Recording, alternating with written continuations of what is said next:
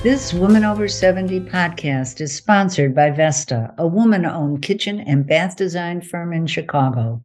Award winning founder Colette Rodon Hornoff and her team offer a collaborative and detail oriented approach that turns your vision into a space you will love. Through design, measurement, and construction, you can count on Vesta to bring your dreams to reality. Visit Vesta online at vestachicago.com or call 773 252 7300. Let Vesta infuse your home with warmth and welcome.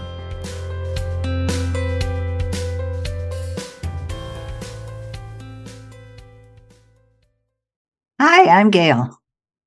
And hi, I'm Catherine.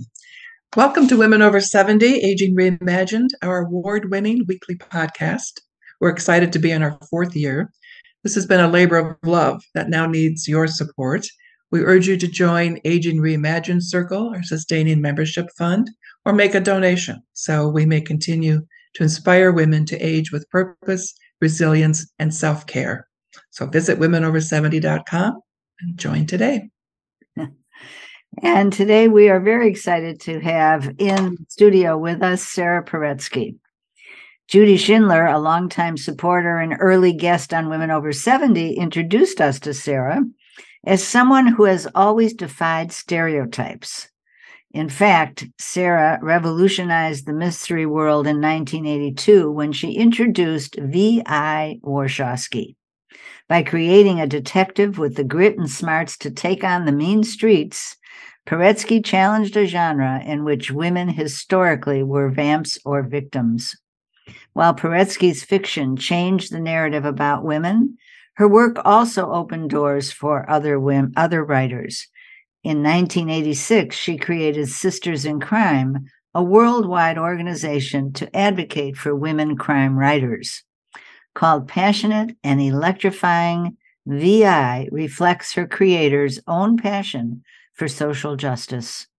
So, Sara, welcome to Women Over 70. We're delighted to talk with you today. You know, we have many authors among our listeners and guests, and I presume that most of our audience are readers. And I personally have read almost every book, not, not all of them, in the uh, VI series. So, thank you very much. Yes. As have I. Thank you, Catherine. Yes. And you have a book to hold up, Catherine. I do. I think this is the most it is. That's the most recent. Over. Yes, that is so incredibly timely. My goodness. and so let's let's start by sh- uh, sh- your sharing. Why did you create VI in the first place, and has she accomplished what you hoped for? Gosh, two very different questions. I um I've been a lifelong reader of of crime fiction, and um, I'm 75 now, so second wave feminism. I was in my early 20s, and it it started opening my eyes to a lot of issues about women's lives, women in the workplace, but but also the way women's lives were reflected in fiction and in the crime fiction that I had been loving all these years. Starting, you know, I started reading adult crime fiction when I was 12 or 13, so a good decade of books in which I thought, gosh, women either are not present or they're using their bodies to try to get good boys to do bad things, or mostly they're just victims. Uh, if they were if they were morally upright, they couldn't tie their shoes in public without adult assistance. So I was really, you know, I was really angry by the way that women's lives were reflected in crime fiction and really in a lot of fiction as far as that goes and so when I was in my early 20s, I I wanted to I started having this desire to create a detective that would turn the tables on those images.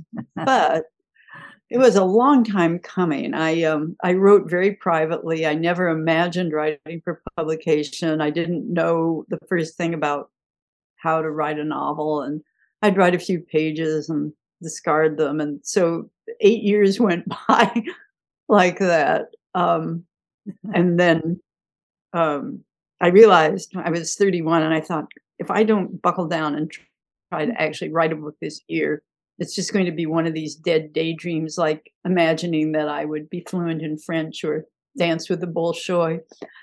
so that was that was how the process started, and uh, so she definitely was a creation in response to the way women were depicted on the page.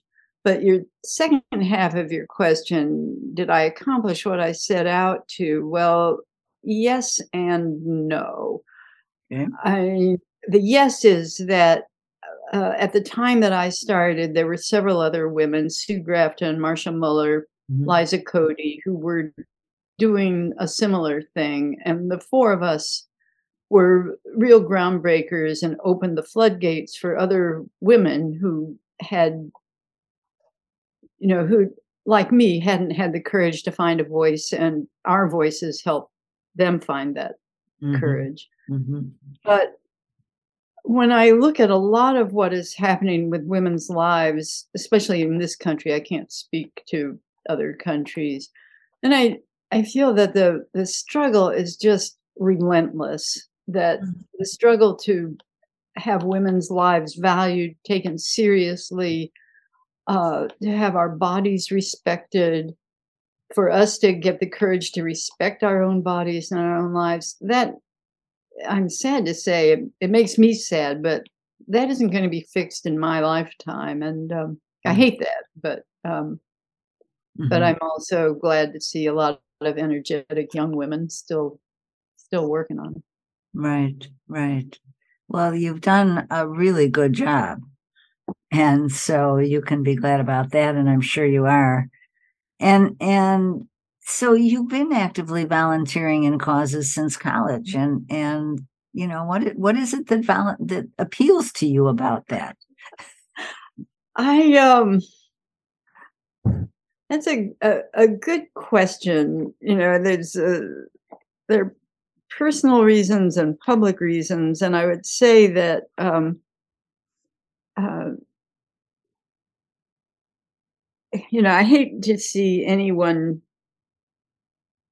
suffering, I guess, is one thing. Uh, but, um, and so that's a big motivator for me the summer that I was 19, I grew up in Kansas and I went to the University of Kansas. But the summer that I was 19 um, was the summer that Martin Luther King came to Chicago in response to the local civil rights leadership. They were trying to move the city on uh, housing and unemployment issues. And um, the civil rights leadership in the city knew that this would be a powder keg of a summer. And so they put out a, a call for student volunteers on campuses around the country. And I went, I came here to Chicago with a program run by the Presbytery of Chicago. I'm I'm Jewish myself, but they didn't have a, a religious test, and um, worked for worked in that summer on the South Side in very close to the neighborhood where King was living. I just did what was asked of me, which was to help run a, a day camp for kids seven to eleven and try to use soft propaganda to to mm-hmm. persuade children that there were alternatives to diversity. To then uh, you didn't have to stand on the corner of 70th and Ashland and throw rocks at each other. Um, so that was, but uh, it was a great program it made me fall in love with the city. The man who ran the part of the program I was in was probably the best manager I ever worked for, and um, so I guess uh, I guess my early foray into social justice was so um, satisfying that I kept going. just yeah, you didn't you didn't stop. Yeah, you know I, I would like to pivot back for a moment because I'm realizing that not everybody who is listening to this knows about V.I. Warshawski. So okay. tell tell us just a little bit about who she is and what she does. And, and yeah. Well, VI is a, a private investigator, and she was just about the first fictitious private investigator. She came, my first book was published in 1982. I started writing it in 1979. And the year that uh, that my first book indemnity only was published was also the first year that Chicago women could be police officers instead of just matrons at the jail. It was a year after Sandra Day O'Connor was placed on the Supreme Court. So it was a time just of explosive change in women's lives and women's opportunities. But for VI coming on the scene, then um, there was a, a you know, my books didn't sell very well in the beginning, but they found a readership in women who were really eager for new models and new ways of of doing things and seeing women do the things that that they aspire to. Mm-hmm. Yeah. So she um, she specializes in white collar crime um, because I uh, when I started writing, I was working in uh, finance in the financial services industry and sort of know a lot more about white collar crime than I do about street crime. you know, Vi strikes me as a, a, really good person, but she's not a good girl. So there's sides to her that uh, really break the mold. In addition to being a, an investigator, a PI. And th- did you model her after someone? No, I th- I would say more that I modeled her over some of the things that some of the behaviors that I aspire to. I'm not very brave, and I'm certainly not very strong physically. Uh, it is true that both of us speak without reflecting, perhaps as much as one ought to before digging a big ditch that one then falls into for lack of impulse control. but uh, one of the things that um, one of the ways in which VI is, I don't know what to say, different or models a different kind of behavior, maybe, is that she gets angry and she gets really angry. Mm-hmm. And that is, uh, you know, way more than than having a sex life. That is such a no no. It still is for women.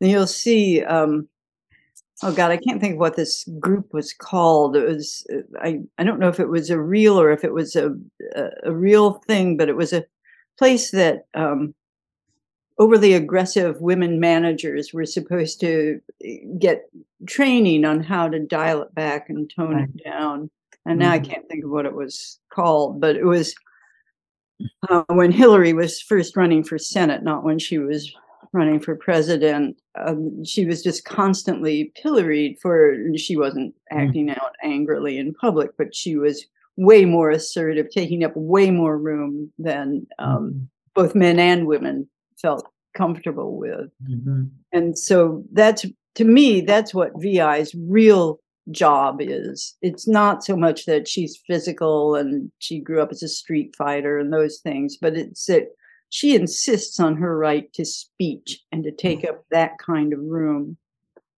Right. Yeah. Yeah. so so um you know what what other volunteer activities have you been involved in? Well my core issue has for 50 plus years really has been abortion rights and the mm-hmm. right of women to make our own reproductive health decisions. Right. I started um, when i was in my early 20s 23 i went to new york thinking i might be able to get a job as a writer uh, and i ended up getting a job as a secretary but um, you know i thought a magazine a newspaper something anyway I um, was rooming with a woman who um, it was just one of those luck of the draw. Someone advertised for a roommate, African American woman, um, who one morning, as I was getting ready to leave for work, we weren't friends, we weren't close, we just lived together. But she was going off to have an abortion, and it was illegal then. She was so terrified that she had to tell someone, and that someone was me. So I offered to go with her, and uh, she didn't want that. But at nine at night, when she hadn't come home, I started calling around looking for her, and she had collapsed hemorrhaging mm. on 117th Street, which was near Columbia Presbyterian Hospital. So she was taken into the hospital. Her life was saved. But the next morning, the doctor on call told her that she was basically a piece of trash, a welfare queen Mm. taking advantage of the city's health care, and that she was Wow. lucky they saved her life. And, um, you know, I was so young and stupid and ignorant. I didn't really understand how much a role her race played in that. I just knew that that was a, an abomination. And so when I came back to Chicago, that's when I became an abortion rights activist. And um, I never did the brave frontline work that the women of Jane, who Mhm. ran the underground, did. But I started working as a lobbyist in Springfield, and because at that, at that time we thought, as we are doing now, that we had to conquer one state at a time. Um, and then when Roe was handed down, I continued I as a clinic escort and served as the chair of the board of NARAL of Illinois and Mm. um, did a lot of those things until I just um, didn't have the energy to do be both a volunteer and a stepmother and a writer and a spouse and and so I stepped back. It's a tall order, yes. Yeah. yeah. But recently you wrote an article in the, uh, was it in the Tribune? Um, Yeah. Tell us about that. Well, um, there's an organization in Illinois called Personal PAC, which supports candidates of any party who are pro choice, pro women's health, access to health. And uh, for for people who are new to the state or haven't really, for whom this hasn't been a core issue, 30 years ago, Illinois was uh, definitely a state where the majority of legislators were anti-abortion, anti-contraception, anti-women's making their own decisions about reproductive health and personal PAC just sheer muscle uh, Mhm. turned that ship around so i was working with them doing oh canvassing and running fundraisers and and so on and uh, the the executive director terry cosgrove asked if i would write a, an op-ed uh, that they could try to place Oh, okay. so this was on um, you know illinois abortion was on the ballot here in in this past election because we don't have a guaranteed right to privacy or access to reproductive health and there were two men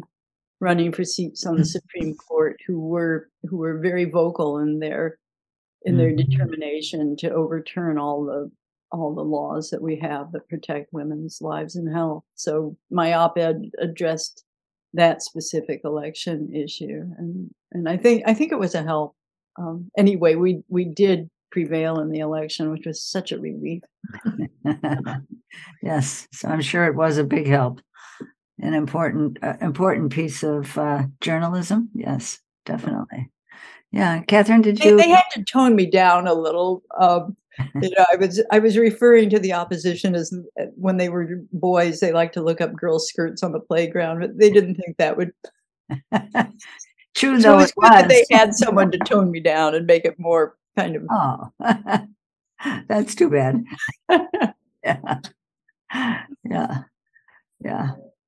So, uh, Catherine, did you have something you wanted to ask Sara? Well, I was just thinking back to um, the, I don't even remember how many books you've written, um, but there's a long, long list. And um, it seems to me that you cover so many, to- so many a- areas of social justice, as fr- you know, age and ageism and gender and housing and politics and crime and it's just um and this this this book the book now that this most recent book Overboard is you're taking on um what's happened during the pandemic and that impact on different businesses and people and anti-semitism and um, all sorts of issues. So i'm just wondering um, was that always your in, in your intention to to write uh, to use your your writing talent to expose social injustices? No, it, it's a sort of a chicken and an egg uh, issue i think in that these are the things that are on my mind and so they they creep into what i'm writing. My my goal is because i'm writing fiction and i'm writing in an entertainment genre is that i i do want to entertain readers. I don't want to batter them over the head with my views and sometimes i get carried away. Um, but one of the things about writing about white collar crime is that white collar crime, to my mind, is really always political because uh, the the the um, I mean, this isn't exactly a crime. It, to me, it feels criminal. But yesterday there was an article in the Guardian newspaper on on a British energy company which has uh, their profits are four times this year what they were a year ago. So here, mm. People in England are not turning on heat in their homes because they can't afford their homes, and this company has made out like bandits, um, mm. and um, and they're offering bonuses to the senior staff of something like 10 times what they ever got in the past because yes you know we and so that that is the kind of thing that it, it is really political it's not just um, criminal maybe that isn't a crime it's not something that i would take on in a book but it's just the first example that comes to mind of the way in which white collar management behavior that mm-hmm. that tends towards the criminal just has this political element to it mm-hmm. and so by focusing on that you know the the the center story of Overboard has to do with the way that for-profit nursing homes are mm. um, are really. I mean, it's hard to say they're operating illegally, but they're certainly operating in such ways that they hasten the death of of people in their care.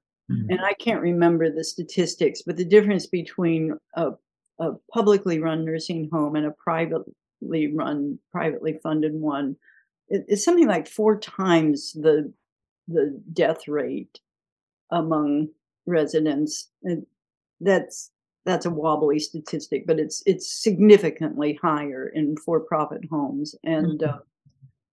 uh, uh, because that's what they want is profit. So what happens to the bodies on the conveyor belt passing in front of them is is irrelevant, and that was that was the heart of the, the, the story and what I was constructing. So all these other things were were just kind of grew um, like onion rings around that core story. Mm-hmm. Yeah, yeah. Are you uh, working on anything now? I am. I actually am working on a book that I was supposed to have done uh, this past August, and I'm still only about halfway through it. And it's making me crazy because I, I, thought this is such a good idea. I'm having so much fun with this idea, and it's not coming together the way I want it. So I'm, I'm feeling a little frustrated. yes, well, I, am sure we'll hear about it when it when it uh, actually gets published. Yeah, is this another VI? Um, yes, I'm under contract. Um, to this is actually my last book on my contract, so I don't know if they'll want to do more books with me, but um, the contract specifies that it has to be with VI, which is fine. I wrote two books that weren't in the series, and I would, if I had an idea for a non-series book, I, I certainly would do it. But right now, stories about VI are the ones that are coming to me, so I'm I'm glad that yes. my publishers still want to publish her. Yes. Yeah. Please keep please keep it up. Yes. and and Sara, um, you know, we always like to ask our guests,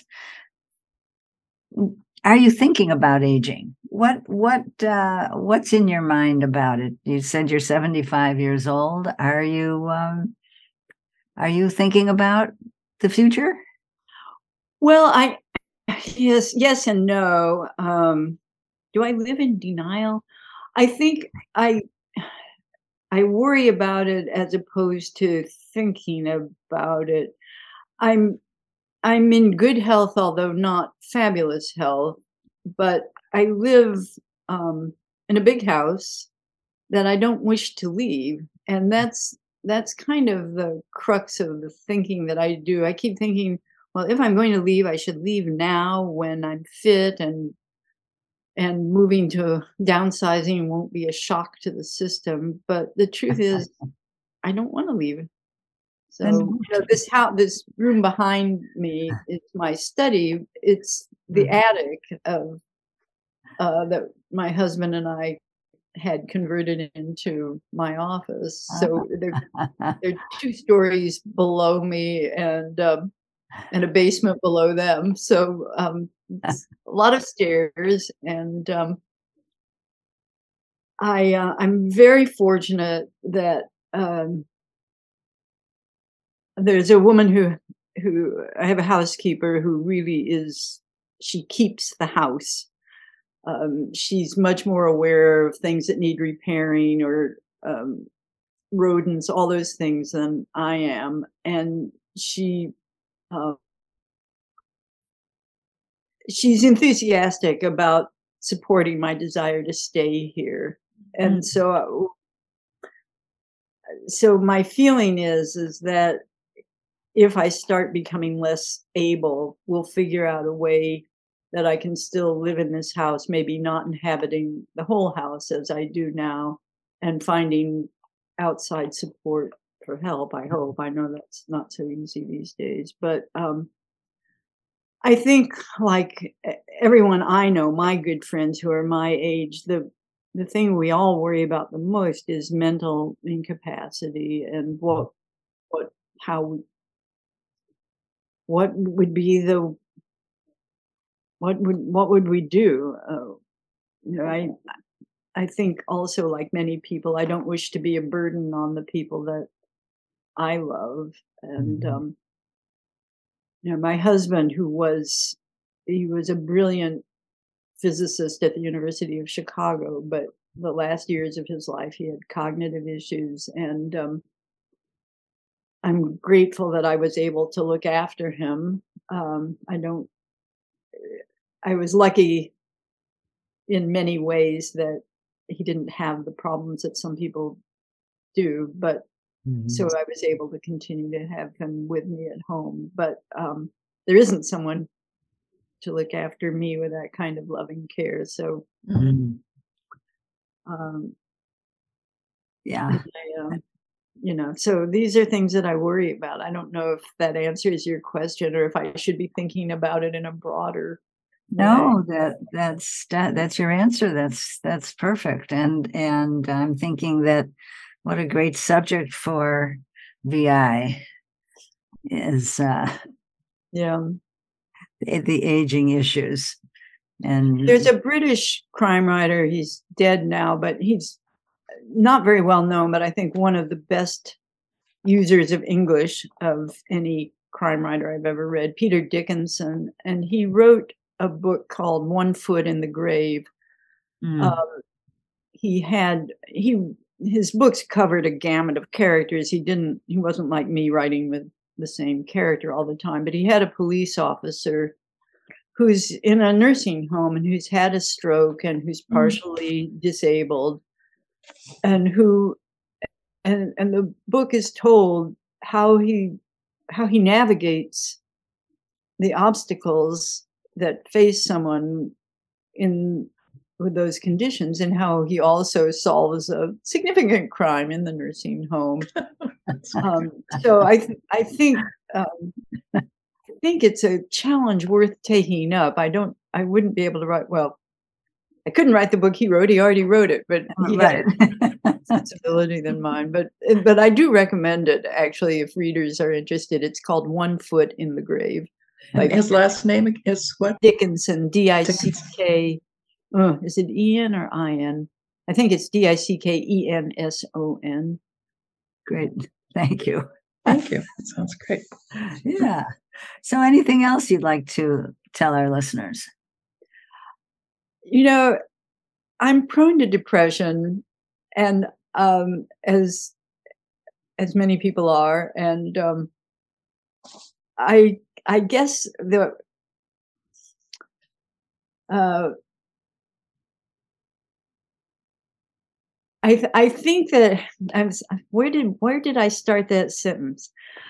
Why did I start that sentence? What keeps me going? What keeps me going isn't some Pollyannish, you know, everything's going to get better tomorrow, mm-hmm. but that I've learned from experience that if you make yourself get out of bed and put one foot in front of the other, that you will keep going, or at least I will. I know people who mm. suffer much more deeply from depression than I do that that isn't useful advice. But for those of us who are prone to melancholy, mm-hmm.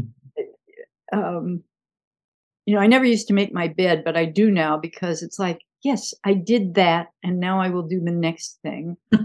um, and also, I just started taking singing lessons. Oh, and um, they are. Uh, it's like a whole new world for me. I love it. I love connecting with my voice in a way that I never have before.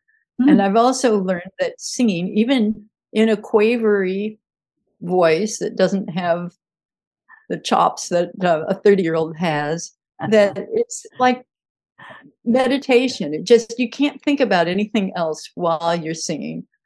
So um, that's my other recommendation. And you just brightened up when you talked about it. you that. Did, you did. That's lovely. For sure. Lovely. Well, taking thank you. from a woman who specializes, she says her specialty is the mature voice. Isn't that nice? Yes. well, thank you so much, Sara, for oh, being with us. Thank you. Oh, thank you for your interest. I hope this was what you wanted. I'm, you know, absolutely, absolutely. So, Yes. I'm going to race off to Catherine's website to look at your reward, your award, and start listening to some of your previous. That's great. So, listeners, at the beginning of the podcast, we urged you to join Aging Reimagine Circle, our sustaining membership fund. Aging Reimagine Circle hosts our monthly interactive programs, and we invite you to engage in these probing discussions and lend your voice to these important conversations about issues that matter to women as we age. So visit womenover70.com to join. Thank you. Thank you both very much. This was You're wonderful. welcome.